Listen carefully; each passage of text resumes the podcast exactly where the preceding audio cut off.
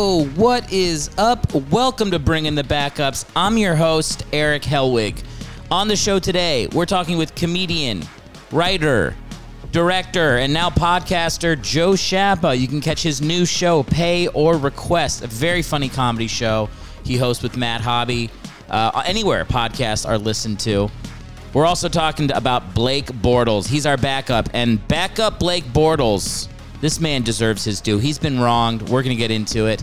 If you'd like to call into the show, as always, the phone number here 323 716 6072. Again, that number 323 716 6072. Leave me a question, a comment, an insult. Dealer's choice. Just don't call my wife a cunt and I'll put it on the show. Tickets are also on sale at erichelwig.com for some upcoming stand up dates. Saturday, February 5th at Flappers Comedy Club. That is a discounted ticket on my website. On Saturday, February 12th, I'm in the U.S. Comedy Contest at the Comedy Chateau in North Hollywood. And on Saturday, February 19th, I'm in Santa Barbara for a good, good comedy show. All those tickets available at my website, erichelwig.com. No tickets yet for the Aloha Comedy Festival, but it will be in Hawaii, in Honolulu, February 24th, 25th, 26th for four separate dates. Any other local shows in LA you'd like to see me at? Follow me at Eric Helwig on Instagram and Twitter. Please, if you have not yet, rate this show five stars on Apple Podcasts. It's a huge help. Also, you can follow me on YouTube, youtube.com slash Eric Helwig. That's all the business. Enjoy the show. Grab your gear and lace it up.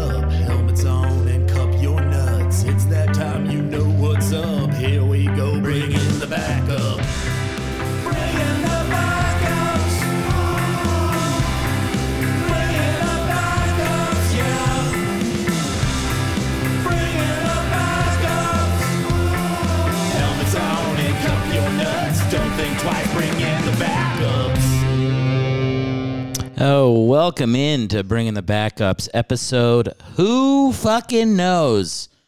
But it is a big episode today because, man, there's been a lot of football. Oh my God, it's actually going to be a football podcast today. There's too much shit to talk about. Yeah, I'll tell you what. It's this is a bi-weekly podcast because you know I have a job, and uh, none of you buy shit on the on the merch page. So I gotta you know do this in between taking care of the biz. But I, I tell you, I wish it was a weekly show during the playoffs because playoffs. That was last year. That was actually last week's playoffs. That was last week's. Uh, what do you call it? Clip, little little uh, soundbite. I got a new one this week, and, and then this, and this one is in tribute to last week. We had Lucas Hazlitt on the show two weeks ago, I should say. Lucas Hazlitt was on the show. He's a big 49ers fan. Who knows where this is from? Can't do it. Oh yeah, I love that quote. It's one of my favorites. Can't do it. It is highly underrated. Mike Singletary is up. He's a playoff machine.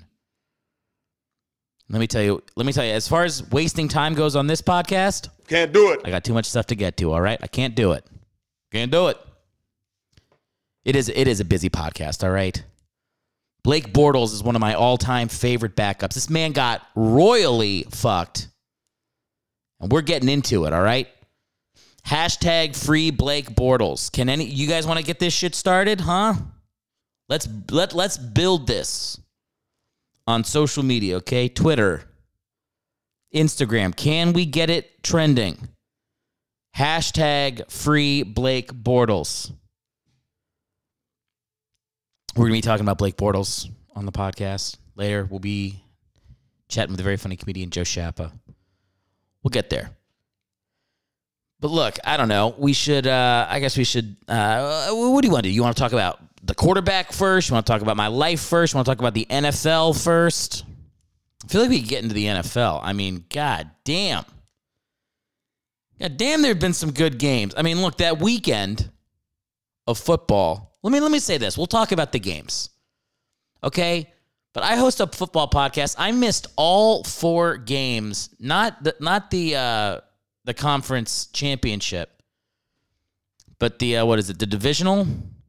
What is it? Uh, the, yeah, it's the wild card divisional championship. I missed the divisional games. Bengals Titans, Niners Packers, Rams Bucks, Bills Chiefs. I host a comedy podcast about football. I missed all four games.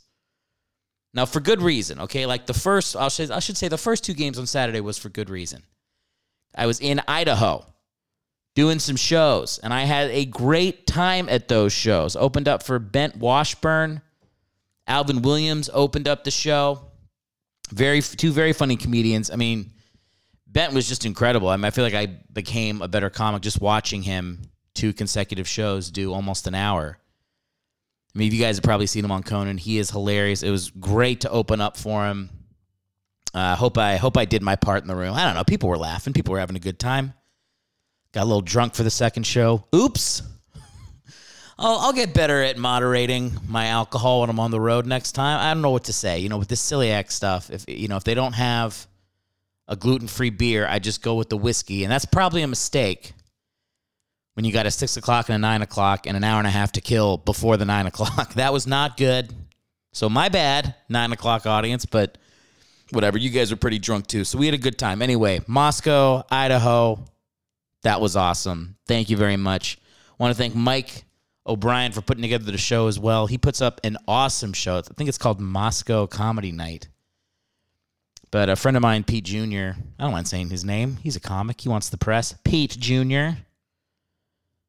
Uh, he went ahead and uh, recommended me to the producer for the show, Mike. Went up and did it. I had a absolute blast. But those shows on Saturday meant that I missed the games, which sucks. You know, but yeah, if I'm gonna miss football, like to get my career moving, you know, that's that's a that's something I just got to do. You know, I, I can't get that mad that I missed those games. You know, I watched the highlights.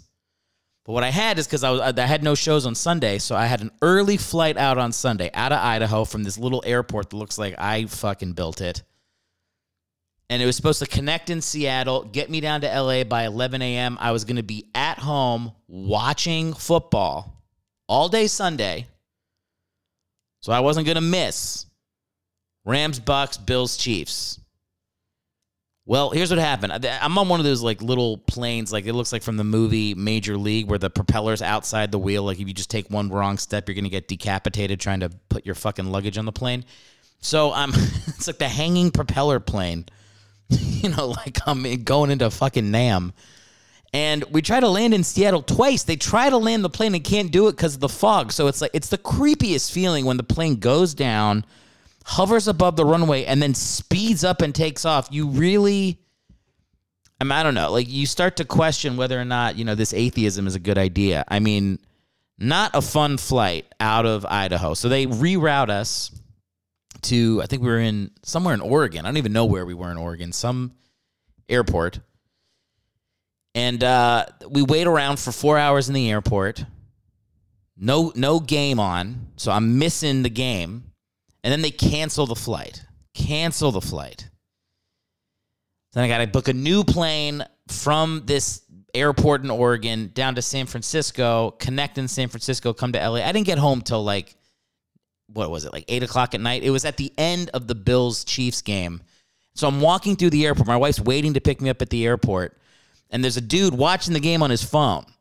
And so I'm with this guy. We're just going to the escalator. escalator I'm like, bro, can I just kind of watch over your shoulder? He's like, yeah, man. So we watch the Bills go down and score with 13 seconds on the phone. I'm like, oh, we're screaming. We're like, oh my God, this is a crazy, it was such a crazy game. And I, and I was catching the game walking through the airport from different TV to different TV. I'm catching the plays. I'm see Mahomes with the big touchdown. I see the Bills come back. I saw the Chiefs drive before that, but it was all broken up. And with 13 seconds left, I'm like, I see my wife waiting in the car. I'm like, okay, I can't keep her waiting. I'm like, there's 13 seconds. What's going to happen? The game's over. Get in the car, go get tacos. While we're at tacos, my wife goes, oh, oh man. Poor Bills fans. And I was like, what? Look at my phone. The fucking Chiefs came back with 13 seconds. Are you kidding me? I missed it. Oh my God. Fuck this little flight I took out of Idaho, man. It screwed everything. I, I mean, if, if I was those pilots, I would have been like, nut up and land in the fog, bro. It's worth it. Well, we're going to have a little bumpy. We're going to land bumpy. I'm trying to make the games. Anyway, so I missed like the greatest weekend in football history according to every fucking person. There's like all these like old geezers on football shows I watch and they're like, "In my years, I've never seen." I'm like, "Shut up. We get it. I missed it." Fucking missed every minute of all four games. Are you kidding me? The greatest uh, it's insane. It's insane. Anyway, I just needed to complain about that. But I did have a great time in Idaho. I'm glad I, I spent the weekend there. And uh, again, thanks to uh, Bengt Washburn, Alvin Williams, and then the producer Mike O'Brien for putting me on. Hopefully, more of that, guys. I want more of that paid gigs out of the fucking New York and LA. That's all I want in this life. Everything else is gravy. Getting to perform for the good people of Idaho. I went to an Idaho Vandals game. They got a $50 million stadium. Their, their basketball team is like 2 and 30 I swear to God, like I, it was, it was cool. The producer of the show hooked us up, so we were in the VIP for the first half. The stadium, eh, the arena, is amazing in Idaho. And then we got floor seats for the second half. It was a close game. They were playing Sac State. So, I mean, there's Sacramento State, but Sac State is so much more hilarious to say. And uh, they won. They, they was one of their two victories in the season. They won. But I swear to God, I'm I'm looking at the Vandals players I've never been courtside. I've always assumed I would feel dwarfed by the players, but I was looking at the point guards. Like I was like, I think I can d these guys up. They're not very good. Sorry, Idaho Vandals, but I mean, holy shit, the team sucks. But they're not going to suck for long because that arena. I mean, they're going to really start dominating the Big Sky Conference. I mean, look out.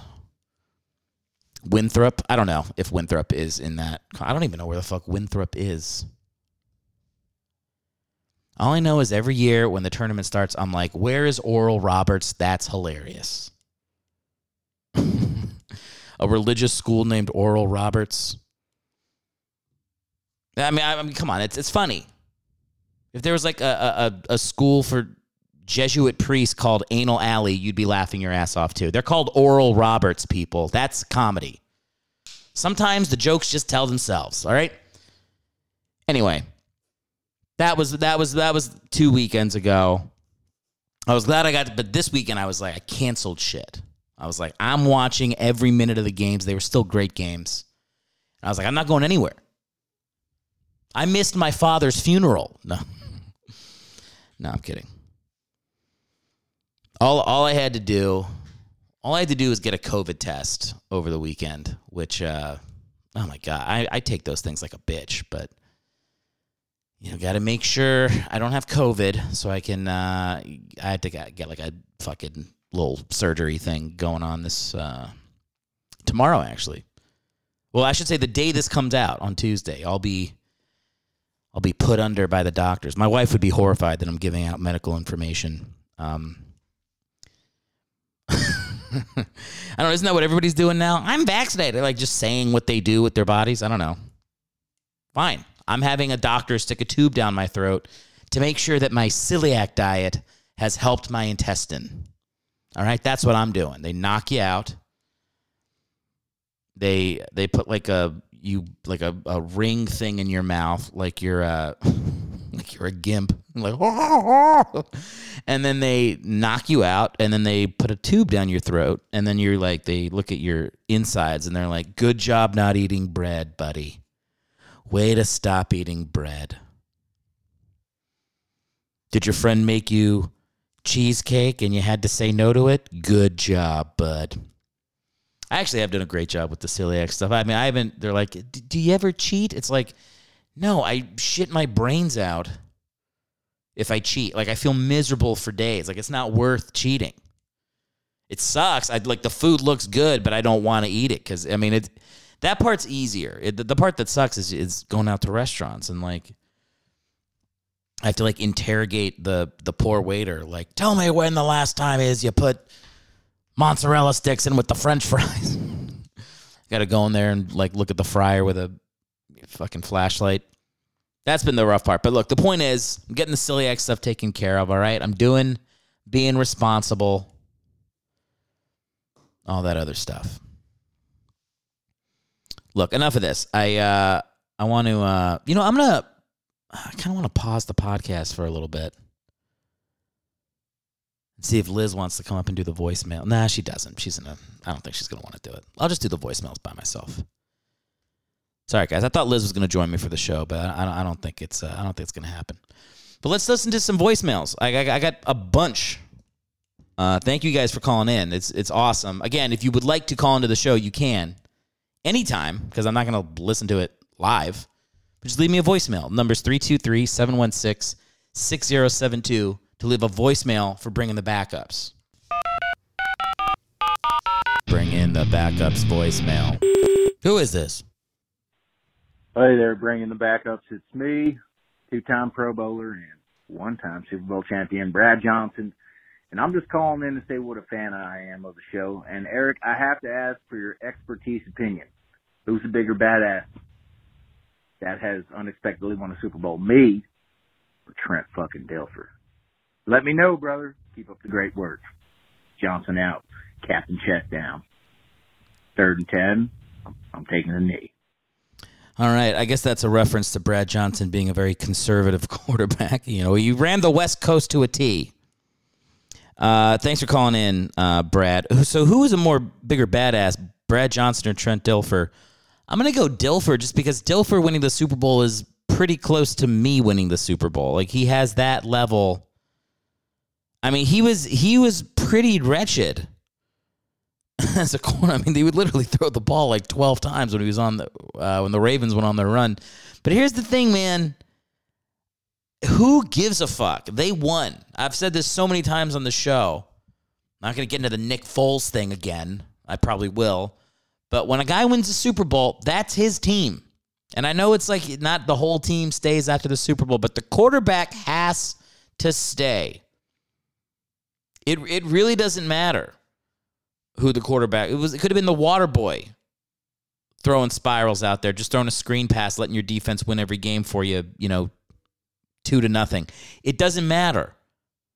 You do not replace the quarterback. That is your guy that you can't do it. Oh, you know what? Can't do it. There we go. That's what I don't know what I was thinking. I said the words can't do it when I have Can't do it. actually queued up. is uh, very bad. I'm getting better at the buttons, okay? Yeah, but I'm going to go Trent Dilfer as a bigger badass. I mean, Brad Johnson was brought in with like multiple picks to win that Super Bowl for the Bucks. And remember, I did an episode on Shaun King. Shaun King got fucked. But I can't I- I can't be uh, you know, outraged for him because I've already done that episode. So, you know, this episode is about Blake Bortles, which we will get to. But as far as that question goes, uh, you know, I'm Trent Dilfer all the way. Hey Eric, your number one stalker here. Um, I really enjoy the show. Um, it really helped me get through COVID, and that's no joke. Um, just really appreciate the show, man. It's a great idea, great concept. Um, if you're ever in the Boston area performing again, I'll come out and see you. Um, just really appreciate the show and uh, keep it up. Thanks. All right. That's a very nice, heartfelt message. I don't know who left it because they didn't say their name at the top. Guys, say your name at the top when you call into the show 323 716 6072. But one of my fans in Boston, uh, I'm guessing they did not make it out when I was there for the Boston Comedy Festival a few months back. But yeah, I will definitely be back in Boston because just doing that festival made a bunch of friends who produce shows around town. I couldn't really do it while I was there the first time, but they've all been like the next time you're back. So yeah, for sure. Boston might be like a week long stay the next time I go because I love the town. Even when even cold towns, you know, it's like it's nice when you're in LA to like I'm gonna wear a jacket for a week. So yeah, I'll definitely be back and uh, whoever you are, again, say your name at the top of the messages. Uh, yeah, come on out and uh, you know we'll, I'll buy you a beer afterwards. Thanks for listening to the show, by the way. Let's get to our uh, our next uh, voicemail.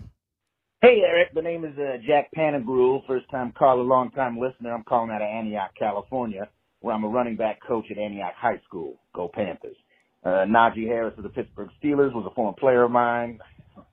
God, fucking loved to see him. Oh, I'm sorry. I love seeing him in the playoffs, but, you know, I hated to see him bounce so early. Anywho, big fan of the Niners, longtime fan. I was there for the catch when I was only 12 years old. It was amazing. I've never seen the city so electrified. So my question is, is very simple. Why does time seem to flow only in one direction?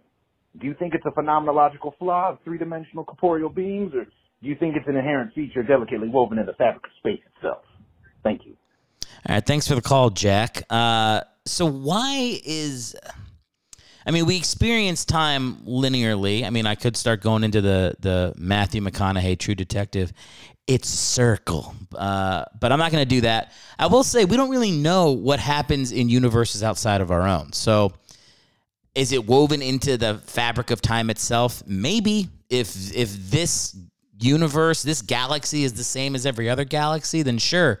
But who's to say it isn't? And who's to say there's not other places in the universe where it doesn't move linearly? And I don't know. It, I even say in this universe, I mean, I'm guessing that's how it is, but you know, we all just walk on this one planet and say that everything that happens here is the way it's got to be, but it might not be. So I don't know. I don't know enough. Uh, you know, I'm, uh, that's a very, uh, very intelligent question. I didn't think it was going there, but you know, wish you the best at Antioch High School. Uh, keep those running backs moving. And uh, yeah, thanks for uh, thanks for listening to the show, Jack. Hey, Eric, this is Becky. I wanted to know on a chilly Super Bowl Sunday, what do you prefer? Hot cocoa or hot cider? I think Becky got a little bashful there at the end of her question. I don't know why you're laughing at the phrase hot cider. Uh, I would go cocoa over cider. Um, you know, I like cinnamon. It, it's because cider's got cinnamon in it, right? It's like a little cinnamony. I'm not a big. I don't know. I'm not a big. I don't like hot drinks that much. But if I'm gonna have a hot drink, I feel like hot cocoa. I would probably go with more, just because. I don't know, because I like those little, like if you can get the little marshmallows, like the Swiss mix, is that what it is? Swiss Swiss Miss. You know the one where they got the little marshmallows and they kind of like, you know what I'm saying? I mean, let me say this: if the hot cocoa doesn't have marshmallows, Can't do it. all right. Hey, this is Bill from New York. I'm calling because I have a question. Um, when you uh, uh, uh, when you when you decide whether to um, pick a quarterback, uh, what's the process that you use in picking that quarterback? Uh, and um, why uh, why is every quarterback you pick uh, someone I've never heard of? All right, Will. Uh, I guess thanks for listening to the show. Uh, well, the whole point of the show is that um, you know I, I pick backup quarterbacks, so that's kind of like the niche. So you haven't heard of them because I'm I'm picking guys you haven't heard of because they got fucked by you know the chance and the gods of football have have have reigned un, unfortunate unfortunate misfortune upon them. So you know this show pays them the due that they're deserved, which is why we're going to be talking Blake Bortles a little bit later. But thanks for calling in, Will. All right, who do we got next here? Hey, it's Liz, your wife. Uh, when you get off work, can you take a look at this mole on my butt? I can't really Oh reach my it God. or see it. So if you could just give her a look and let me know if I need to make an appointment with my dermatologist, that'd be great. Also, who's going to win the Super Bowl? Okay, well, uh, my wife does not understand that uh, this is not my voicemail. I guess she does because she left a personal message, but then asked me a question for the podcast. So, well, we need to get on the same page with this bit. Yeah, uh, who do I think's gonna win the Super Bowl? Oh boy. I mean, I'd love for the Bengals. To, I, there's stories on there's look. There's I I feel like there's rootable guys on both sides. I feel like the Bengals have got to have the momentum right now. They've won on the road against the one and the two seed in the AFC. I mean, I mean, I I feel like that's momentum. I know every team in the Super Bowl is on a roll, but I mean, come on. I mean, I, I I would go with the Bengals just on momentum, but you know, if Stafford wins, I'm cool with that too. But I'm going with Cincinnati. I'm rolling with the Tigers. All right, let's get to. uh Man, we got we we really do have a lot. Who's next? Fuck, who's next? Did I, did I do this one? All right, here's here's another one. Tis I, the NFL Riddler again. Oh fuck, come on. Question for you, Eric. What do the numbers 49 represent in the 49ers name? This is uh What does the number 49 represent he wants me to answer now. in the 49ers name? Okay, I'm gonna guess that it's Get a, it right, Eric. a prospector, like somebody that came to find That is gold. incorrect. 49 represents the number of average felonies that each NFL player has. Try again. Great. Well, the NFL Riddler got me on that one. Is that gonna be? Is that gonna be a recurring bit on this voicemail? This is what happens when you spend eight years being a fucking improviser. Is you have a lot of these calls coming in. Okay, now we got a couple more. Hey, Eric, it's me, Joe Namath. I wanted to call and talk to you about quarterbacks, and I just wanted to say that, Eric, I, I really want to kiss you. Oh my! I just want to kiss you, Eric. It's just, it's Joe Namath here. I just want to kiss you. This is so sad. would you kiss me? Uh, no. Hello? Yeah. Hi. This is a voicemail. Uh, okay, so that was Joe Namath. He seems to still be kind of in a rough way there, but uh, no, I will not kiss Joe Namath. Couple more calls. Hey, this is Tom from Fort Lauderdale. What do you think the 49ers are going to do with Jimmy G? All right, love the show. Bye. All right. Well, he's gone. Uh, thanks, Tom, for calling in. Uh, Jimmy G's gone. They're obviously going to go trade Lance. They just put too much. I think they, yeah, they they have too much in him, and Jimmy G just hasn't. If if Jimmy G had made the Super Bowl, I, I don't think you can move on from him. You make two Super Bowls in three years. I just don't think you can do that. But the fact that he didn't, the fact that he didn't look great in the second half, yeah, I think they can. th- That's enough to like salve the souls of the people that still like him on that team, and the team will go, yeah, we're we're gonna rally around Lance now. So Jimmy G's gone for sure. Uh, I don't know where he goes. I mean, I'm sure he's a starter next year. I mean, there's going to be teams that need quarterbacks. Uh, Vikings. Um, God, who else? Saints come to mind. I mean, I, I mean that would be hilarious if the Bucks get him. Jenny still ends up replacing Brady after all of it. I don't think that'll happen though. I mean, I'm, I'm fingers crossed the Bucks ride the Gabbert train straight into hell. I mean, I'm a. This is called bringing the backups. All right, with that, this is going way too long. Let's do our. uh, I had one more on here. Hey, it's me, Joe Namath again. I just wanted to call and apologize. I really made a fool out of myself again, and I just wanted to say that Eric, I just really want to kiss you. Okay, I. Uh, I just want to kiss Joe. you. It's me, Joe Namath, and I want to kiss. Just give me a kiss. Hello? he keeps forgetting that he called at the end of the call. Listen, I Joe, I can't kiss you. I mean, look, Joe, Can't do it. I can't do it. Anyway, that's the uh, voicemail portion of the show. Bring in the backups voicemail. Who is this? All right, into Blake Bortles we go. Only two fucking real people called the whole show. I don't even know if Tom from Fort Lauderdale was real. I think that one guy from Boston was the only legit call, and then everybody else is fucking around with the voicemail. Please call in with real football questions. I know there's fans out there, not just my friends trying to fuck with me. But the number again, 323-716-6072. I guess thanks to everybody that called in, but for real, let's get some actual human beings on the uh, on the next version of this.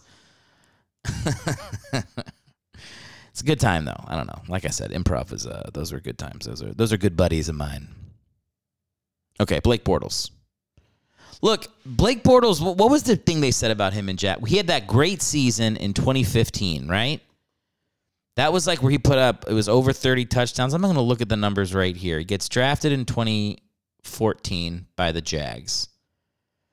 And first thing is like, look at the people that he got drafted with that season. I mean, he was easily. I mean, look, you got Derek Carr. Okay, he was he's fine. You got Jimmy Garoppolo. I mean, he's better than Bortles, but like lo- lower tier starter, I think is fair to say. And then after Bortles, listen to this list. Yeah, Teddy Bridgewater, journeyman. Okay, almost lost his knee, you know, just walking. so AJ McCarron, have not heard from him. Tom Savage, I don't think he's in the league. David Fales, I mean, he's close to Foles. I mean, if he was changed the A to an O, you got something there. Garrett Gilbert played all right with the Redskins that one game last year, but I mean, he sucks. Manziel was that year. Zach Mettenberger did not work out. Aaron Murray, don't think so. Tajh Boyd, Keith Wenning, Logan Thomas. Come on. I mean, this is a pretty shitty class, but Bortles is about three on there. I'd put him at three for his draft class. So, anyway, that's not the point.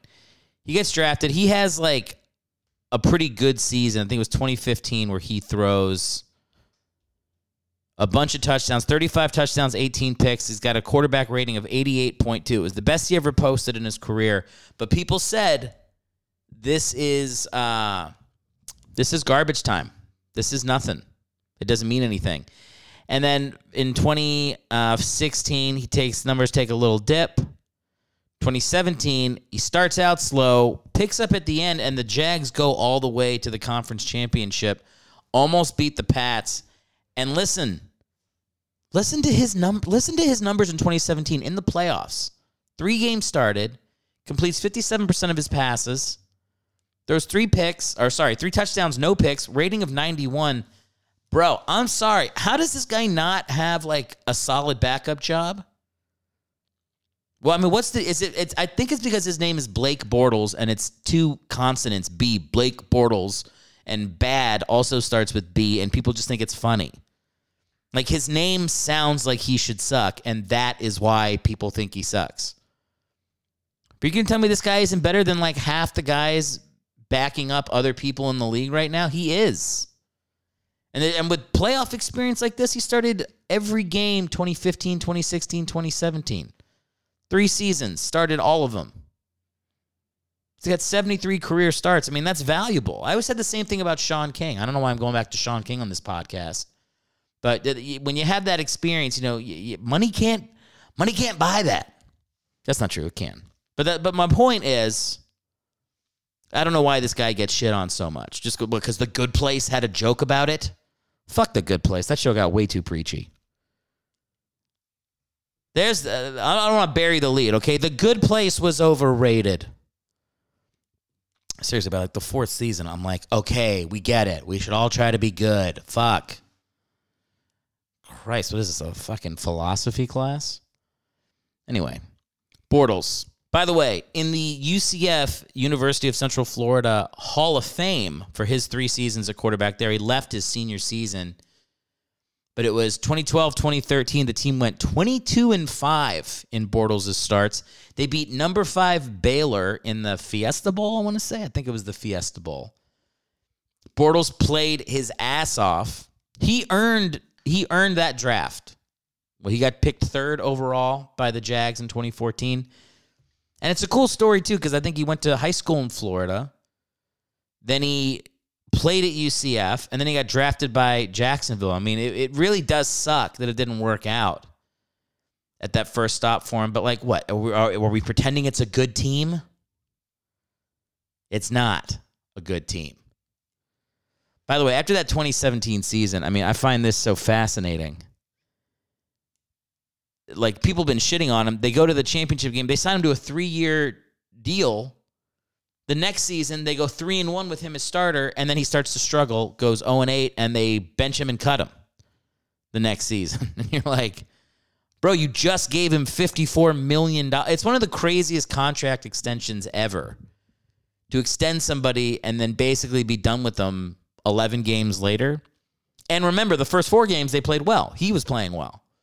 He really started to struggle like mid-season. But it was it was just weird. I think they were just I think they were just done with them. But again, I, I, I cannot understand why they would have given him that money.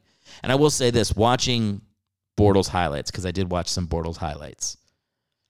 I watched that Pats game in 2018. I think it was week two. We threw a shit ton of touchdowns, and he was like barreling over people for first downs. I mean, he just played a baller game, and it was a revenge game for the championship game in 2017. Bortles looked good in multiple times for the Jags. We say garbage time or the defense was good, but the bottom line is it's not like he sucked the whole time. The team sucked basically the whole time, with the exception of one season. So it's like people hate on him, but like you, you I don't know. What are the ingredients I'm making the stew with? Everything's expired. Oh, sorry, the soup tastes bad.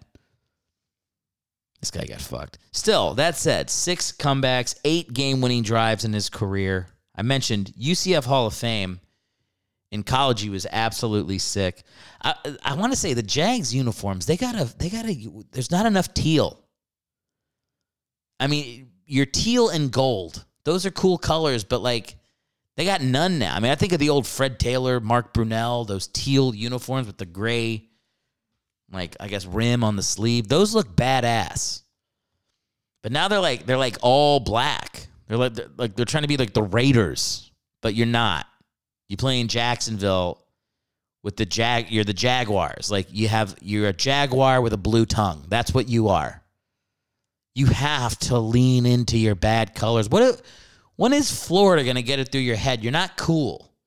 Like the Marlins are trying to be cool. The Bucks are trying to be. It's like you're not cool. You're Florida. You're cheap.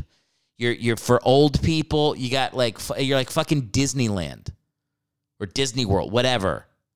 You're a place for old people to go and die. Have ugly colors. All your teams have ugly colors. Teal gold. Miami Marlins, same deal. They're like, Derek Jeter's like, yeah, we're gonna make it like a Miami nightclub. It's like, no, be the part of Miami. Don't be the cool Cuban part of Miami. Be the old fuck part of Miami. I'm talking pinstripes with teal. That's what you got to do. Florida's fucking up with their uniforms. All right, I'm not happy with it. Even the Dolphins, like they're trying to make theirs look like sleek. Don't yeah, don't be sleek. Old Dolphins. John Riggins smashing your secondary with a long run Dolphins. That's you. Be you. All right, what else do we got here? Oh yeah, so then uh, Bortles jumps around a little bit after uh, the Jags give up on him. I mean, what if that's their prerogative? They want to move on. By the way, they moved on with Nick Foles in 2019. I'm not going to fault them for that. I mean, I'm going to fault them for you know, Foles breaks a collarbone and they're like, oh, he wasn't good enough. It's like, motherfucker, he was injured. You should have given him another season. That was a mistake. That was a mistake. But yeah, whatever. Bortles is uh, gone. Then he's it was I, I want to do his like he's been on like eight teams, but has he's thrown two passes. He was on the Rams twice. I think he was on the Packers. Here, I got it in front of me. Packers. Who am I leaving out? I know he signed somewhere. Oh, Denver. And I know he's he's and now he's on the Saints. And I know he's on the Saints because I found a very cool video. I want to give a shout out to Saints Happy Hour on YouTube. You guys should follow them. Just type in Saints Happy Hour. But I found, I mean, it was a little clickbaity. The guy admits it, whoever this guy is, but he talks about is Bortles going to be starting for the Saints next year? And technically, you look at the injury situation with uh, Taysom Hill. I mean, there. I, I, guess the Saints are still going to try to have a linebacker at quarterback, uh, even when Peyton's gone. But uh, Hill's injured. Winston, they don't know if he's going to be back. The other guy's Trevor Siemian, and then they signed Blake Bortles. So right now, it's a it's a battle between Siemian and Bortles. I'll I'll I'll put money down on Bortles. I bet he starts if the if he makes the team, he'll start a game for the Saints next year. That'll be fucking awesome.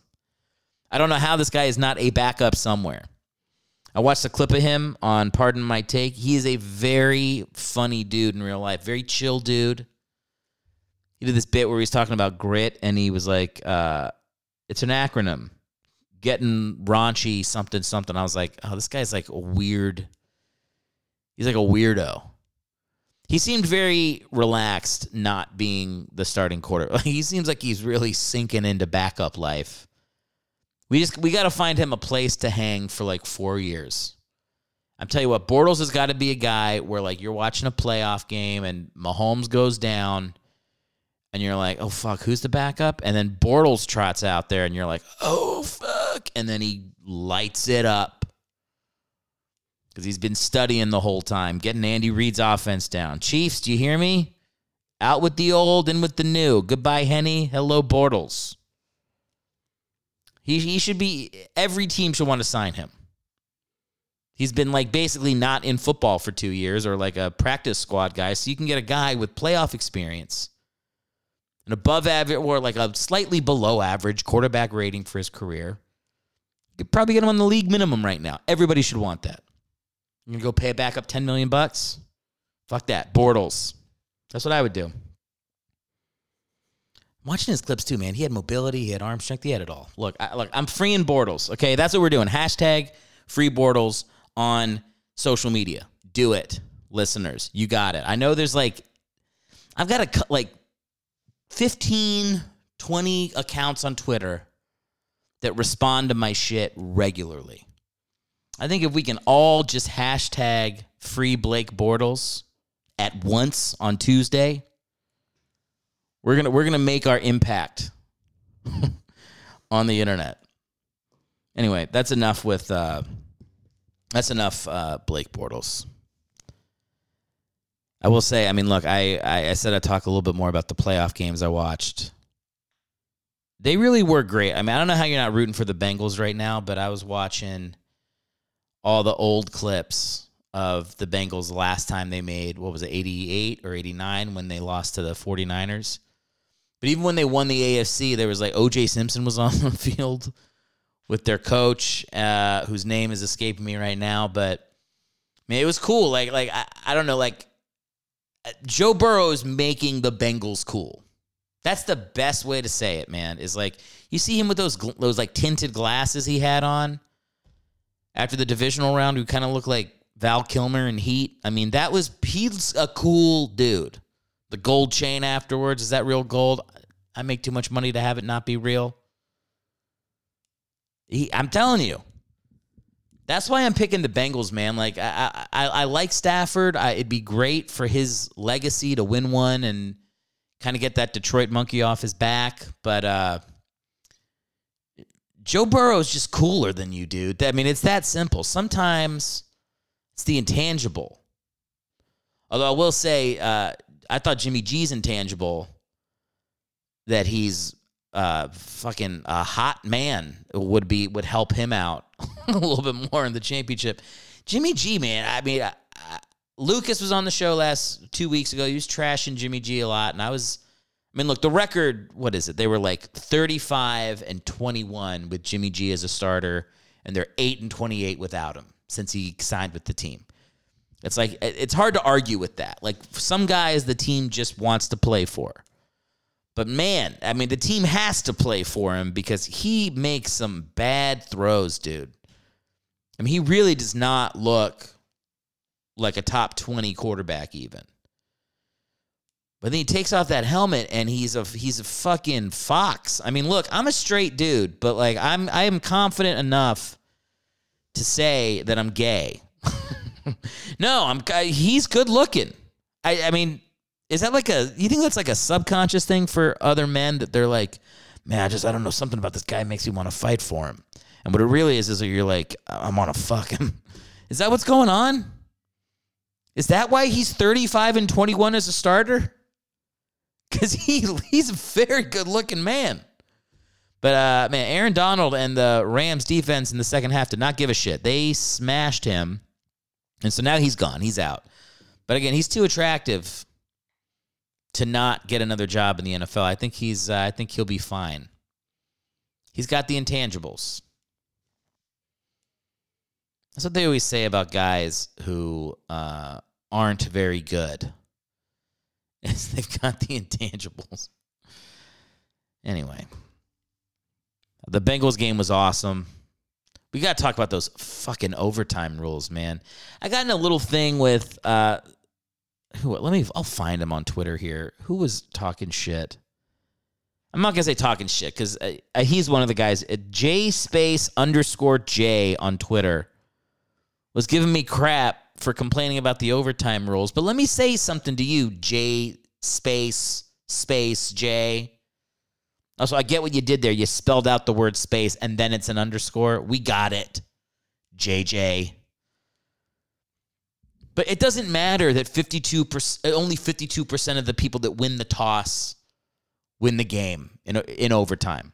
First off, in the playoffs, it's 10 out of 11 teams have won when they win the toss because they're better quarterbacks, so the defenses are more exhausted. That's number 1. But number 2, it's like who cares? Who cares if it's 50-50? That's not the point. The point is is why would you have it so that it's ever unfair so that one defense is gassed can't stop the offense, and then they, the other team never gets the ball. Fuck that. And I hate it because it's like when you watch college football, like their overtime is awesome. One team gets the ball to the 25 yard line, then the other team gets it. And then you switch. Second team goes first, first team goes first. You just do that. Once you get to the think it's the third overtime, you got to start going for two point conversions. Sometimes it goes multiple overtime, sometimes it just goes one. But you know what happens every time? Everybody gets the ball. The defense isn't as gassed because they get a break and it's a shorter field. It's a more fair representation of which team is better in those games. I'm telling you. The same way that college football, like, how can we fix the college football playoff? Uh, do what they do in college basketball. Why are we reinventing the wheel? NFL overtime has got to get fixed. That should that should piss me off, and it should piss off Bills fans. I mean, Christ, they already have like uh, a kicker that cost them a Super Bowl. Sorry, you know, Steve Christie. I'm sure you're a good person if you're out there, but you fucked up, bro. You fucking Ray Finkled it. Isn't that? I think that movie is based off of uh, uh, Steve Christie, the Bills kicker, right? That, by, by the way, this is based on nothing. Me saying that Ace Ventura kicker is based off Steve Christie is just pulled straight from my asshole. There is there less than zero percent chance that that is true. I just made it up, but I do feel like it's true. So I'm just going to go ahead and say yes, that is the fact. But the NFL playoffs were amazing. I do want to say, by the way, uh, thank you to the gentlemen over at Opening Kickoff Podcast. All right, my friends. And I'm saying friends because they called me their friend when they introduced me on their show. Dave, Brandon, Peyton, thanks, guys. Had a great time. Go check them out. Give them a follow on Twitter. Opening Kickoff Pod. Uh, they got a they got a fun little sports podcast over there. They're good friends. They're good buddies over there. And I also want to thank the Tower City Comedy Festival. I was supposed to be there last weekend, and then I kind of had to choose because I got into this comedy contest last minute here in LA, and it was like one or the other. And I went with the gig that didn't require a plane ticket and a hotel room. So I had to I had to ditch out on Tower City Comedy Festival in Paris, Texas, but I had a couple friends that were there that said amazing things about the festival. So, you know, if you're in Paris, Texas, and you missed the Tower City Comedy Festival, uh, you know, fuck you. Don't do that again next year. All right, go, and maybe I'll be there. I don't know, unless the producer is mad at me, and he's like, "You will never come back." He didn't seem like that when I told him, but he could have been hiding it. He could secretly be furious and feel betrayed. It'd be weird. I don't know him, but maybe he's maybe he also considered us friends. I don't know. But yeah, that uh, that festival looked like a lot of fun, and uh, hopefully I can get out there next year. I want to do I want to do more dates in Texas. You know, feel with with the world collapsing in on Joe Rogan right now, it's like I just think he needs his friends, and I am one of them. I need to get down there for my friend. It's for him, not for me. Oh, Christ. I'm not going to get into the Joe Rogan stuff. I'm just going to say this. If you listen to the Joe Rogan experience and don't understand the context of the Joe Rogan experience, then you're fuck it doesn't matter if you get the vaccine or not because you're already a, a dumbass. No, I don't think most people listen to that show and don't understand that it's just a guy talking without any prep. Like that's why we like the show because it's uninformed. It's fun. Remember fun? you just talk. You just talk and then like the next week you have a different opinion. You know, it's talking shit. I don't know. I, I I guess there's like he has like a responsibility to he has a lot of listeners, but like also fuck that. He's got to become Walter Cronkite now. Boo. Uh, you know what? I, I saw some stat that was like adding up Joe Rogan's audience versus like every single network, every network, every like, yeah, I'm Tucker Carlson, I'm Anderson Cooper, all those douchebags.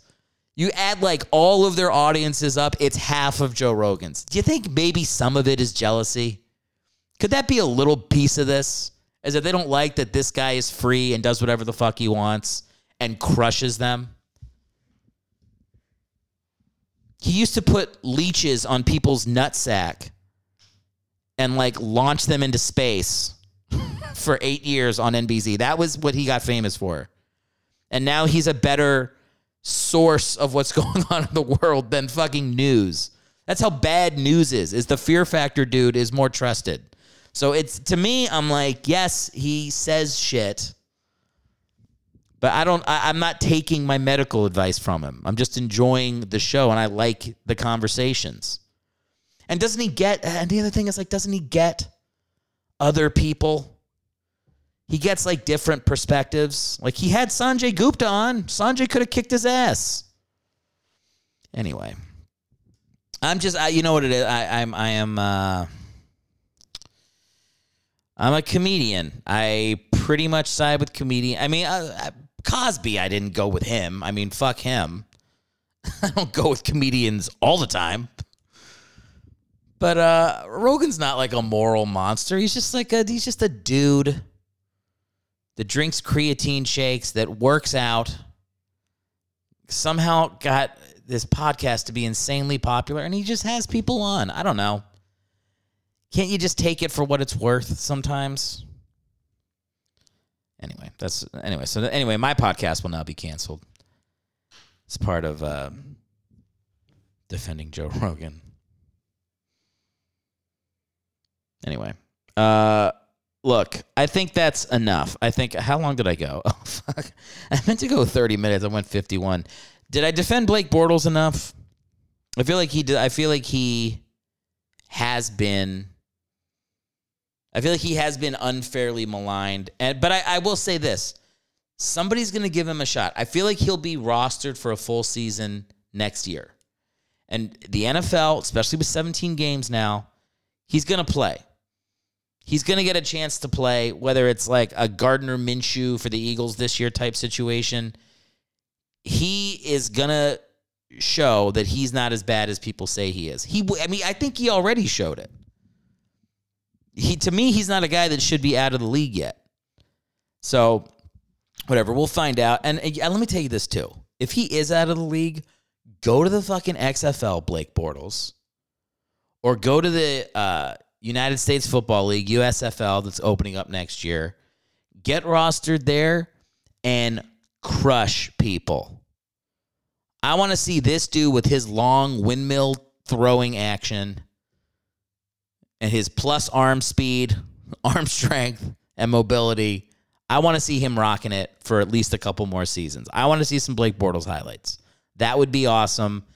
I got my fingers crossed it's going to happen this year.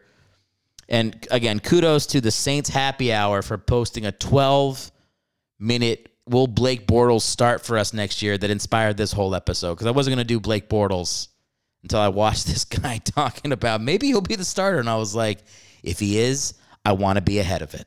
So I give them credit. They they put this first. Now I'm uh, I'm riding on their coattails. So the YouTube video had like 80 views, but that's that's not the point. The point is I watched it and I was inspired. Okay, let's move on to our guest. We did have a really fun interview this week with Joe Schappa. Now, Joe is a gentleman that I know from New York City, and uh, he was I mean, this is when I first moved to uh, when I first moved up from Virginia, Joe was one of my first teachers. He was a he was a real inspiration to me uh, in the early days of me doing comedy. So getting him on the pod is really cool. I honestly love his new podcast, which if you guys have not listened to him, it's not likely that you've listened to it. There's literally every single person on earth has a podcast now, but you really should check it out. It is a great show. Uh, he hosts it with Matt Hobby, who is another very funny gentleman. You've, uh, I think he's on Young Sheldon right now, so he's actually like a guy you would recognize from TV uh, if you watch that show. But yeah, the show itself, pay or request, uh, they basically like go into people's Venmo accounts and like roast their Venmo accounts. I mean, it's it's it's good. It's a good. It's a solid. Here's the thing. You, obviously, I respect a solid niche comedy podcast. I've got one myself. So the the more specific it is, the more I'm down to have people on from it to help promote. So with that said, I'm gonna kick it to the interview right now with Joe. Enjoy uh, enjoy our chat. And the next time you hear me talking, it'll be post Super Bowl. So we'll see. Bengals, Rams. I live in LA.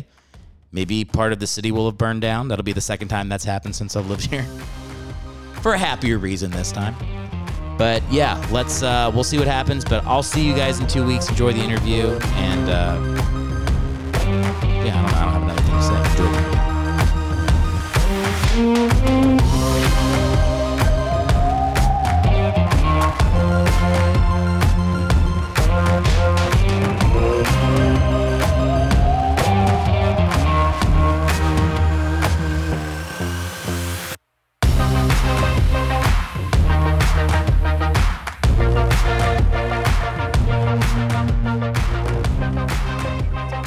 Yeah, there's like 30 people over here, and they You all. have Tom Brady on this week, right? That's a that's a get. Tom Brady will never be on this podcast. He's not welcome, and, and not because of some weird sports allegiance, because he's not the he's not the niche, niche, niche. Niche. No, you're right. Niche. What's the niche then? What is The it? niche is quarterbacks who have failed. Like it's, it's Oh, that's they- right. They have to be failures. You mean so you're just calling every used car lot up and down the east east to west coast? It's literally- be like, do you have a quarterback who used to play for the NFL? They're like, yep. You know what I'm really He doing? owns the place. You know what I'm really doing is I'm reaching out to a lot of their wives. Like I'll find them on Oh. Instagram, and their wives are like with their kids, and like I'll see like, is that Tyler Thigpen in the background? And then I'll I'll just I'll You immediately click on that link that says like players. Look at the hot players' wives, wherever that link is. I mean, Twitter. you've seen it. Yes, you have to, and then it's it could be the worst player in the world, and they're dating like a, a fucking eleven out of ten always. Um, yeah, Married I to, guess yeah. that's a whole. I'm sure you cover this. I again, I'm going to be honest with you. I I did watch all the football games yesterday. You know what? I didn't. Really? No, because well, No because interest? I was Oh, no you're interest. traveling. No, I was traveling. I was I had the shows uh, on Saturday night, so I missed the two games, and then How I- were the crowds? they were great. It was sold out. Two shows. Maskless, Um, n- or some people wear masks. I'm just curious. I have no judgment. I don't. no, they uh, they wore masks walking in, but then once they sat down at their tables, COVID knows not to attack people once you have a drink in front of you. So then they well, they know it, it's like in Mission Impossible. They have like that laser beam around them. Yeah. That is invisible, and you see COVID with a can of hairspray sometimes. Uh, you know, doing it to show the whatever. I, I like the mission. Of, I would have. I would have done uh, uh, entrapment. Remember that? scene Oh, the- that's a the- good one. The yeah, Catherine Zeta one. scene. with her her booties trying to get through those those slim lines. That was how they advertised we the don't movie. see her that much anymore, huh? Wish she was a big star. Zorro, Entrapment. I think she falls into the. I mean, it's it's tough for ladies once they get over forty. The industry's just like you. You're done. Yeah, they put you in the trash. That's too bad. It is. She really had a gift. She really had a gift of acting. I don't remember how good she was. Actually, I saw um, what was that movie she was in with uh Clooney? Intolerable Cruelty. Oh, I like that movie. I actually thought it was I've pretty good. Many times. Yeah, I've seen it many times. Nice twist, and I think he's really good in it. I like that he kept getting his teeth cleaned.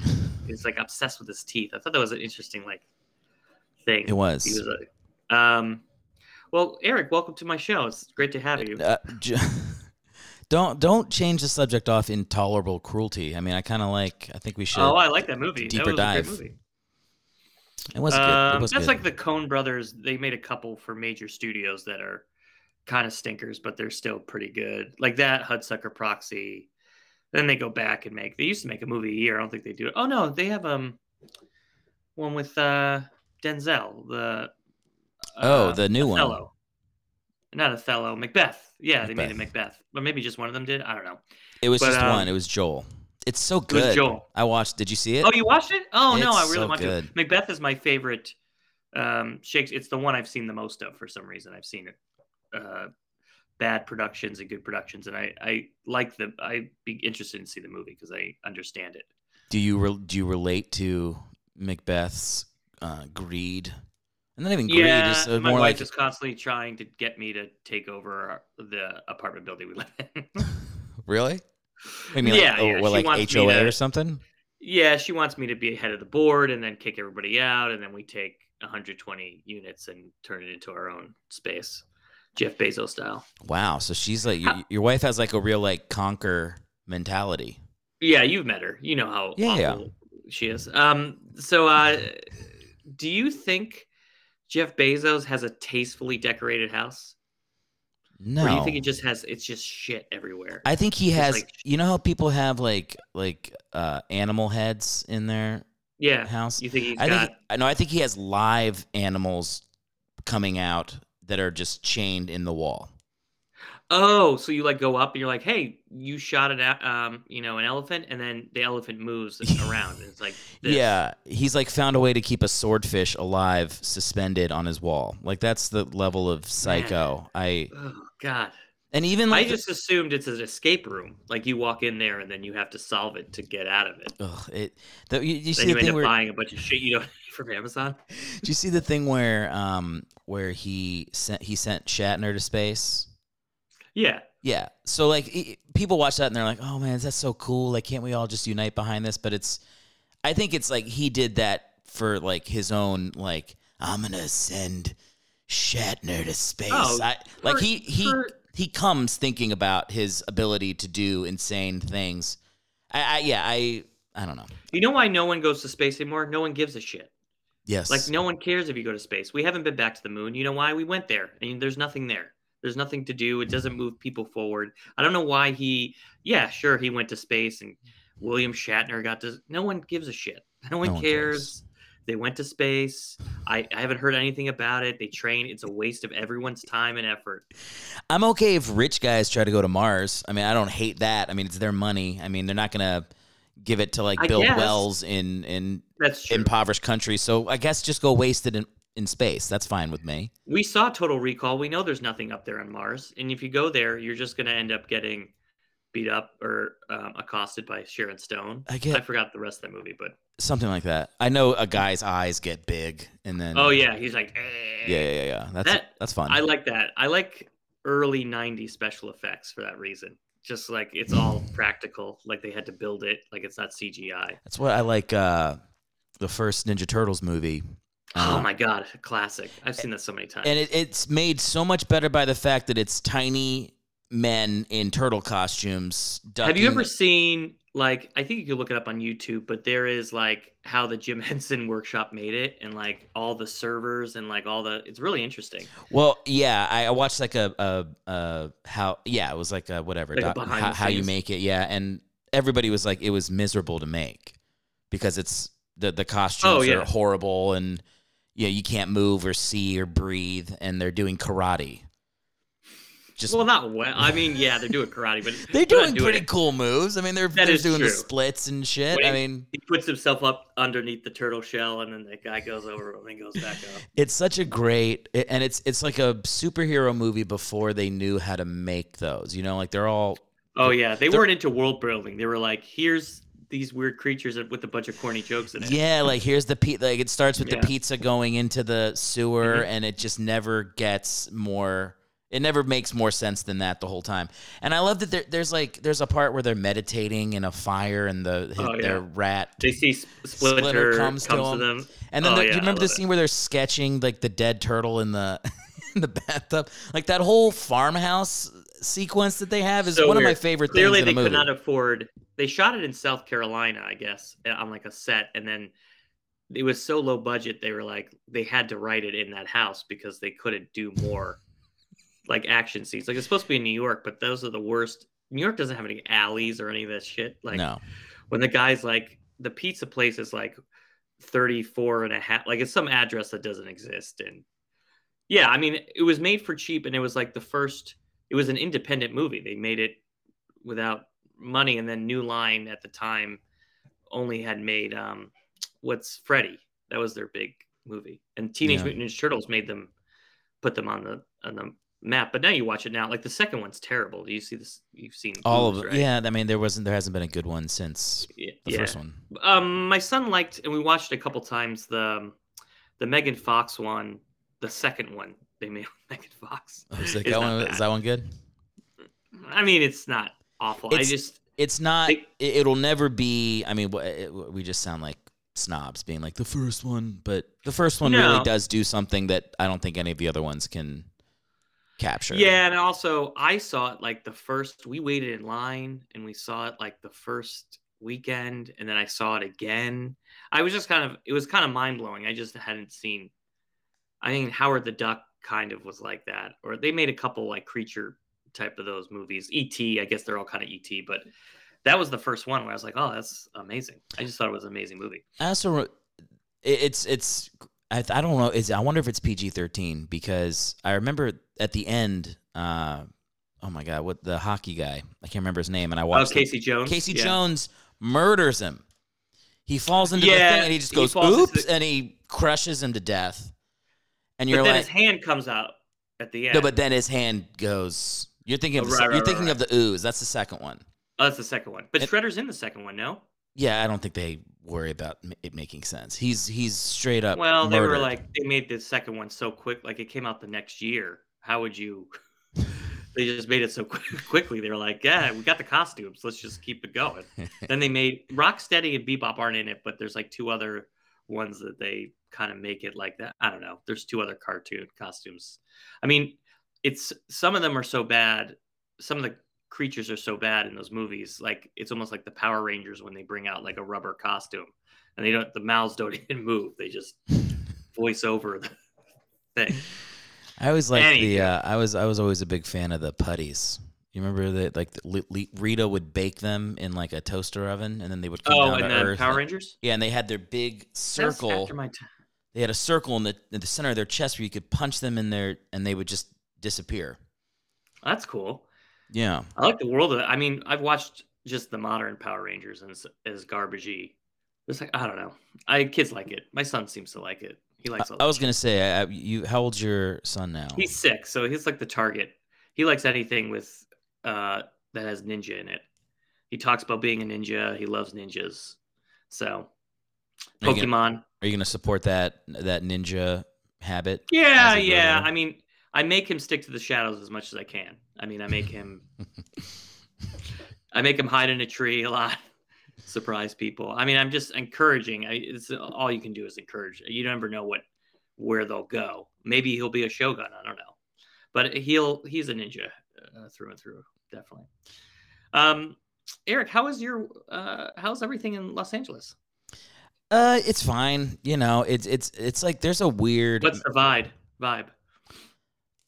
Uh, the vibe is stay in your house and be miserable. I mean, that's honestly how I Really? I, I people aren't out and like you. I Not feel re- like with the weather, you'd be out and taking walks and doing stuff. I mean, I do that. Like I CrossFit. I try to get out. I I mean, I've I still do like uh, we were talking about. I've been on the road a couple times, and That's Like- exciting for you. I'm really I'm excited and proud that you're able you're doing that thanks, man. because that's I think that's a big step is to get gigs and open for people and everybody does it and it's like the one step closer to you know opening you know featuring yourself.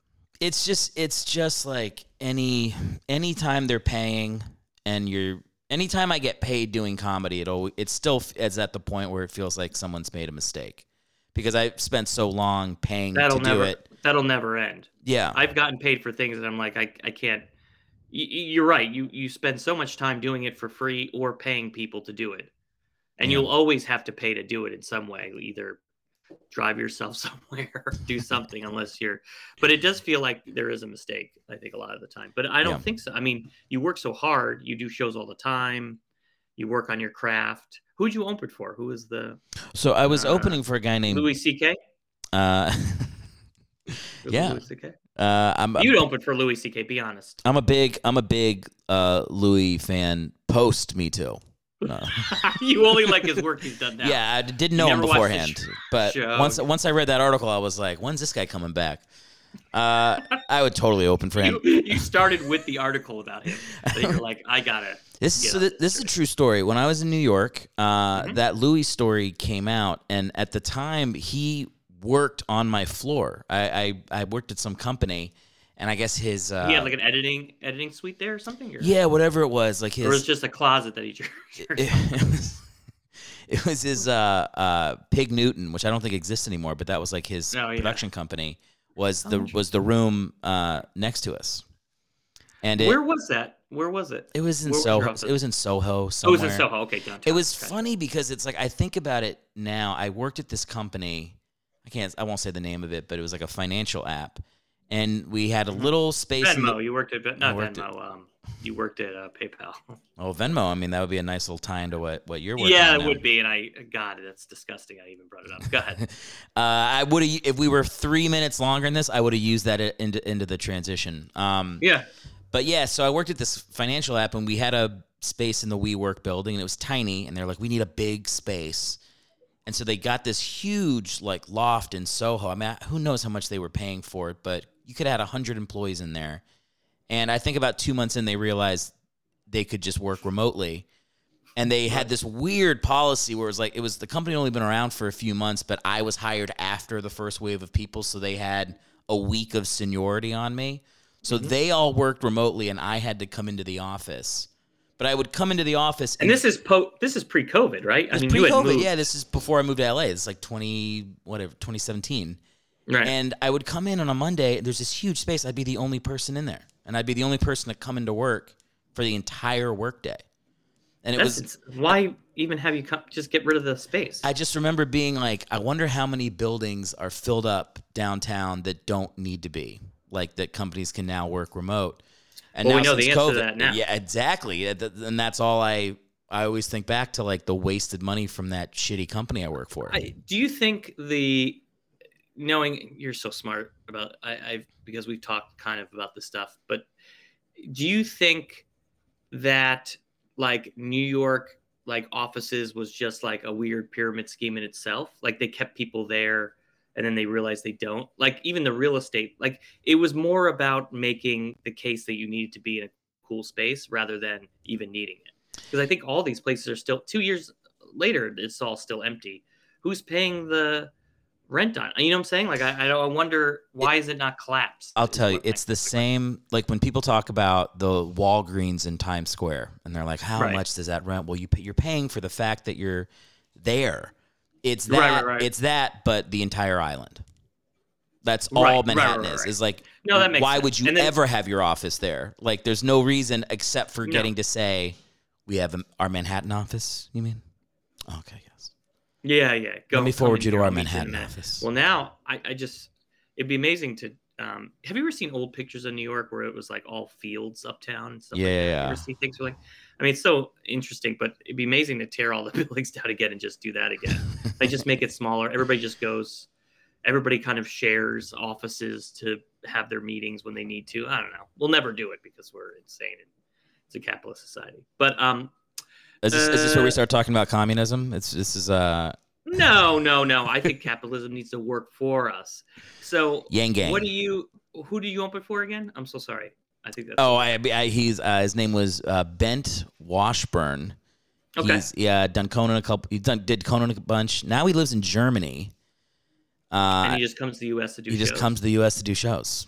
And why did he pick you, or someone said "Eh, have Eric? My buddy did that. So they run this show. It's like right outside of uh, Idaho University, and I guess the guy there produces this quarterly show. And my friend did it three months ago, and I saw photos. I was like, "That looks fun," and I said, "Fuck it." And I emailed him and was like, "Can you send me the contact information for that show? I want to do it." Mhm. and he did, and I think he vouched for me pretty hard because they booked me without even looking at my tape. Wow. Yeah, great. I mean, I mean, I, I mean, maybe they Googled me and found it, but yeah, it was really. I mean, I I have to get better at doing that. Where it's like I know people now where I could ask those favors, and I'm always like, uh, it's, it's, it puts me in a I know. weird spot, to act, and you just have to go. But now you'll do that for your buddy now. Like if he asks, he, and I already did. I already, I already did. Yeah. I sent him a couple. Uh, I sent him a couple people that I know because I know people on the East Coast where around where, where my family lives, and so now when he does his East Coast thing, he's gonna have uh, people to reach out to. That's that is what it is. Is somebody has to. What's the old phrase? It's not who you know, it's who knows you. Someone's got to know you. I've never heard that phrase, but yeah, I know it's it's not who you know. It's That was you what know. that was what uh, Teddy Roosevelt said when he was inaugurated. He said, "It's not Really? you no." He's like, I know the Roosevelts. Um, Who was the guy you- that got shot? There was a president that got shot during a speech. William Tyler? Was it him? Yeah, I'm- think he died of. Didn't he die like three weeks into his presidency? No, I'm t- this, this. I think this. I want to say this was Teddy Roosevelt was giving like a speech on the back of a locomotive, and some guy shot him, and he. I guess he had been shot enough to know that he wasn't going to die from it. So the crowd started to lynch the shooter, and he said, "No, no, no, no, no. Take him to jail. He gets his trial, and then he finished his speech. How and do he, you know and, if and you he, he lived the rest of his life with a bullet? shot? I think his uh, maybe who know. I mean, I don't think his logic was medically sound. It's like, no, no, no. This has happened to me before. I, I'll get through it. I think No, I'll get through it. It's like having the flu. You know, you just kind of power through. I think I, I think they were, they were a different breed of people back then. You know, you Well, watch The Revenant for shot- five seconds, and you're like, "Yep, I just can't even We're- imagine." Weren't bullets slower then? like they shot it, and then you kind of had time to move, right? Well, slower loading them. It takes like 50 seconds that's to get I mean. one. Like I like you- the idea that he was giving the speech and he saw the guy, but the guy took like another ten. He's like, by the time I'm done, he's like timing it in his head. He's like, by the time I'm done, this guy's not gonna have that loaded. I think it was also they're not very uh, they're not very accurate. The old guns. People aren't accurate. no, I almost I almost there something? Just, go ahead. I almost shot some Civil War guns on uh, last Tuesday. My dad was my dad was visiting, and so there's a there's a shoot there's a place in Burbank where you can pay somebody to go shoot at the mountains, and I was like, my dad would love that, but then they uh, they couldn't make it work with uh, my work schedule, so we just uh, we Where just, do you? we just watched are you Netflix working? instead. I mean, do you talk about this in the podcast? Where do you work? I have a day job. I, I work for a uh, like a company that helps like general contractors and interior designers. It's like for home professionals. Great. What? I thought you were gonna say Civil War. I work I thought you were for- gonna say you're like it helps Civil War reenactors connect with other Civil War. I'm a hist- like I'm a Civil War reenactor. Yes. Oh my god, that'd be an amazing job. That'd, you'd be perfect for it. Because in the middle of it, you'd be like, ah, I got a set tonight. I gotta get going. Yeah, I could do. You or- do a of joke. You do all your Civil War humor there. yeah, I go to the show and then I I'm accidentally still in character, talking like Robert E. Lee, uh, and Wall. You're like, oh god, I cannot leave my day job at my. I was talking to my wife the other day about what shows we watch on Netflix. That's also your Southern lawyer character, which is funny. You know, they they all inform one another. They dance together. Yeah. Are you mind. still into doing like you still like comedy? Yeah. Fuck yeah, Is man. Still your uh, obsession. I can't. That's good. I I can't. Like you know, you every think about it all the time. You can't turn it off. Really, you're always coming up with stuff. I'm right? like everybody else. I love it. You know, I get to a point with the business where you're just trying to make it work and you're like, man, maybe I could quit. I'd be good at this other job I'm doing. Like I'd make more money, I'd be less stressed. Sure. And when I talk to my therapist and I'm like, I don't feel like I'm doing enough for my career and she's like, "Well, you have another full-time job, so you are technically if you're doing comedy full-time and your other job that's 80 hours. Like it's just the math is that you're always going to feel like you're not doing enough. Right, but how much can you do? That's in your control, I guess. Like you Yeah. can do as much in your control as you can, which is you write material and you go in front of as many people as possible to do it. I, I also feel like you chose you did a very smart thing, which is instead of being like, I'm gonna commit to this improv thing as long as I can. I still stayed too long, but I No, I did get it. There's out. no such thing. You did. You quit when you can, and then you decided to do stand up, which is everybody understands much easily easier. I look, I, I definitely thought I could make improv work, but I mean, even just the last two years. I mean, it's it's crazy to say during COVID, but it really even was during COVID. Um, the path for how to make money doing stand up is much clearer. And like, well, and, it also and the- makes more sense to like, okay, you start at this club, and then you get good, and someone sees you, then you go to this club. Like, there's probably an overlap of club type stuff, right? Where like someone who does this club also does this club, and then you kind of follow suit. Like, it seems, yeah, you know, you do you do a bunch of just for laughs, and then the fifth time they cast they bring up to Montreal. You know, I think there's there's probably a straighter line rather than I don't know what improv doesn't even exist really anymore. no, no, it's one of the, But the tools you learned. one of one of COVID's. Uh, you know, we've talked a lot about loss during COVID in society, but not enough about improv theaters uh, eating shit because that Yeah. really, that really was the tragedy. I thought. people really wanted to get going again. Some people are really missing it, but I think that, uh, yeah, I don't, I don't think people will come out the same way. Although I wonder after it's all over, I think people will want to go see stuff. So maybe it's an opportunity to do shows. We'll I see. mean, what's better than stand up in the sense that you can you control your own self. You could show up in a backyard show or do a show in a club. Like you can, all you need is a mic, right? And you write your own material. And, It is the I I contend it's like the purest form of comedy because it's you, you can't fuck with it. Like no one can talk against it when it's good. There's really nothing to say other than like, yeah, that was good. Versus there's a lot of other forms like whether it's improv where you have to like explain what's happening to the audience in the context Yeah, or sketch where it's not all your you, there's so many hands in it like how much credit do you really get for when something really looks Right. good at the end like with stand up it's like you own the highs you own the lows like there's no uh yeah, it's pure. It's not Pure shared. you.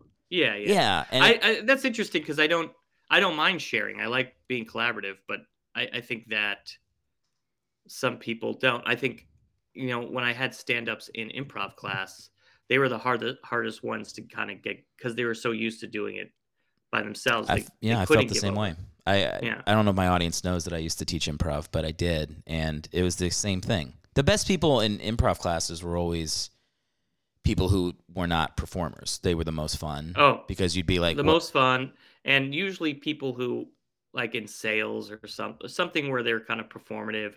I had a lawyer once that was super funny. You know, I think people are funny. What always made me laugh, and I don't know if you found this in an improv class, where where people were just being human and not trying to be funny. Like Yes. people automatically were funny. I I liked it when people tanked because that was funny to me because they were just funny, even just tanking. Like what people thought was funny. Like when the people were just being themselves, I thought that was funny. Although, you know, they thought they were not doing well. I thought I thought that was entertaining enough. It's when people were trying to be funny that was never funny. I remember I had a. It's a weird scene to remember, and I don't know if this will translate to podcast, but I was like, I was coaching a guy. It was in an improv class, and he kept trying to be funny. I was like, just stop, just do the object work, stop, just be in the moment. Don't try to be funny. You're not funny. Like I was getting mad at him. I think he was getting mad, and so there, I was like, just nobody talk for thirty seconds.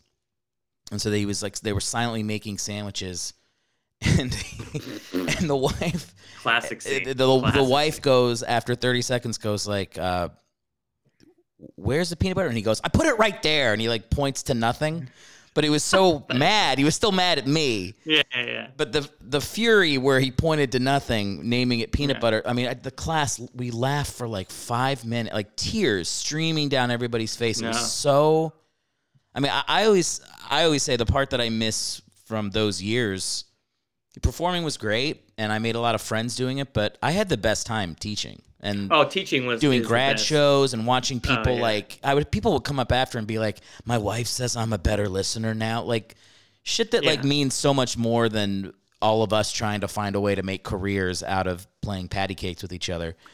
I mean it was Yeah, it was great. I think I think a lot of people had I've seen people I've seen it had like life changing not that they like left their job or anything but like they had life changing where they found they could do something they thought they couldn't which I think is unbelievable. I mean to be an adult and to think you know you're the fun is beaten out of you by how we teach people stuff in school and everything, and then for you to rediscover that as an adult, I think is great.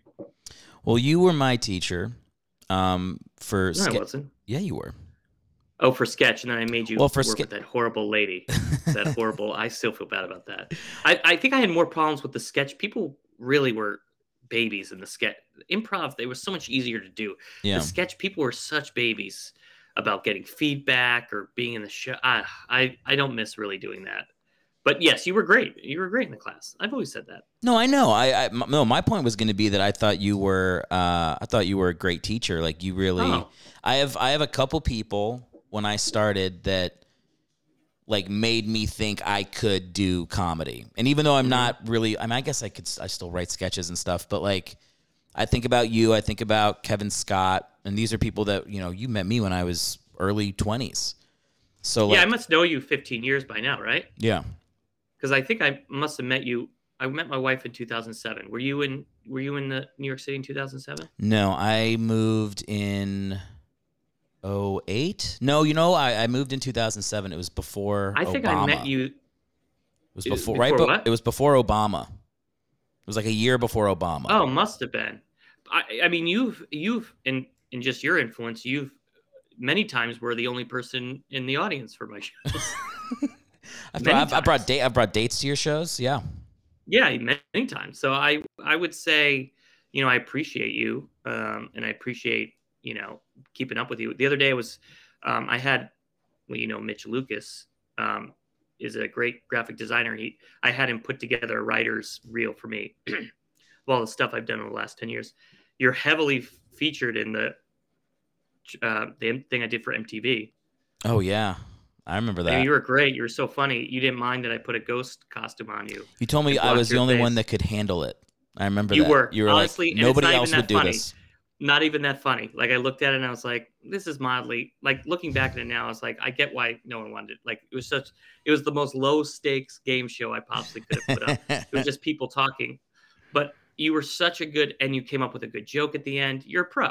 You were great. And I would never have asked anybody else to do it because I knew you could make something out of it. And I think that's Yeah, you know, my, my a lot. ego wouldn't be destroyed. In in a, no, or you wouldn't be like, eh. I, I mean, you did. You did say you put me in a ghost costume the whole time, but I, I did. I don't think you're. You just you made the most. You made a meal out of it because I think you, you know, that's what you do. that's the. We're all gonna eat shit forever. It's it's just you know how we I feel like deal with it. Not that that's eating shit, but just like how we pivot and be flexible and stuff. I think you're great at that. what you said about making a meal out of it. I feel like De Niro in Heat. I'm like, that's the discipline. I just taped that. I, I really wanted to watch that again the other day for some reason. It's great Oh, they're making a sequel or a prequel. No, they're not. They're writing a book. Ah. No, it's a book. Okay. Michael Mann wrote a book, and it's a prequel to the. And I was like, oh, I'd read that. I mean, I'd love a good crime fiction. If it's anything like his movies, it's going to be brilliant and Way too long. way too long. Way long. I've never seen Miami, Miami Vice. Should I watch it? no. Okay. But here's what you should do because I my I just realized I didn't plug in my computer and the battery's running low. Uh, talk to me, Joe, about your new podcast because I listened All to the so first have a new episode and I love it. podcast. You're a fan of the show Young Sheldon, right? I I haven't missed an episode. Okay. Uh, Matt Hobby, who's on Young Sheldon, and myself, Matt Hobby, another alumni of our improv theater, um, have uh, started a show. We've we've got more a lot of episodes banked already. Not that that matters to the audience, but the, the concept is that we we look at someone's Venmo, someone's funny. Maybe you'll be on, I'm sure, um, Venmo, and we try to decipher what the emojis or the cryptic messages they leave like what did they actually pay for? And it's really just an excuse. We kind of like make up stories about people's venmo and then we we try to we have a nice discussion afterwards and it's funny and it's dumb and it's a fun way to you know you're washing a dish or you're uh, going for a walk it's a fun way to spend an hour. So you can find it on apple podcasts. It's called pay a request the social money talk show hosted by me joe shapa and matt hobby so you, should check it out, and I appreciate you for having me on to plug it. Of course, man. And for all my listeners, uh, I listened to the first episode. Uh, laughed a bunch. It was really funny. I Do you know Bailey? I feel don't. Like she was a, she was a student of mine, and she was one student talking about who I just cried laughing, and now she's in stuff, and she was on the Iliza Shlesinger Netflix sketch show, and she's great. But um, I'm, I appreciate you listening. That's great. Yeah. Uh, um, who are your listeners? Do you know them by name or I know I know like 12 of them by name and then there's they're all named Greg? Are there some Gregs? There might probably some Gregs. There's a Greg, Eric, Cody. Who else? There's some uh there's a there's a Matt, there's a Tyler. There's Oh, there's Tyler. people. There's people. I think they would like it. There's a lot of people in Massachusetts. I've got I've got a I've got a decent Massachusetts following. My Um, sister lives in Medford. Does that buy? Does that hold water for anybody out there? Medford, Massachusetts, very nice town. Is your sister a fan of my podcast? She should check it out. I bet her husband would be. He loves football. Well, it looks like having you on the show brings me in one more listener. Looks like it's time to bring in the quarterbacks, and that's when the music cuts, and then Boom. Thanks for listening to the show. If you'd like to support us for free, there are many ways to do it. Start by subscribing on whatever platform you're currently listening on. If you're on Apple Podcasts, write a five star review. And if you're on YouTube, like the video and leave a comment. On erichellwig.com, you can subscribe to the newsletter and click the track button to follow Eric's stand up dates and never miss a show when he's in town. To support the podcast financially, visit the merch store via Eric's website. Thanks again for listening, and we'll see you on the next show.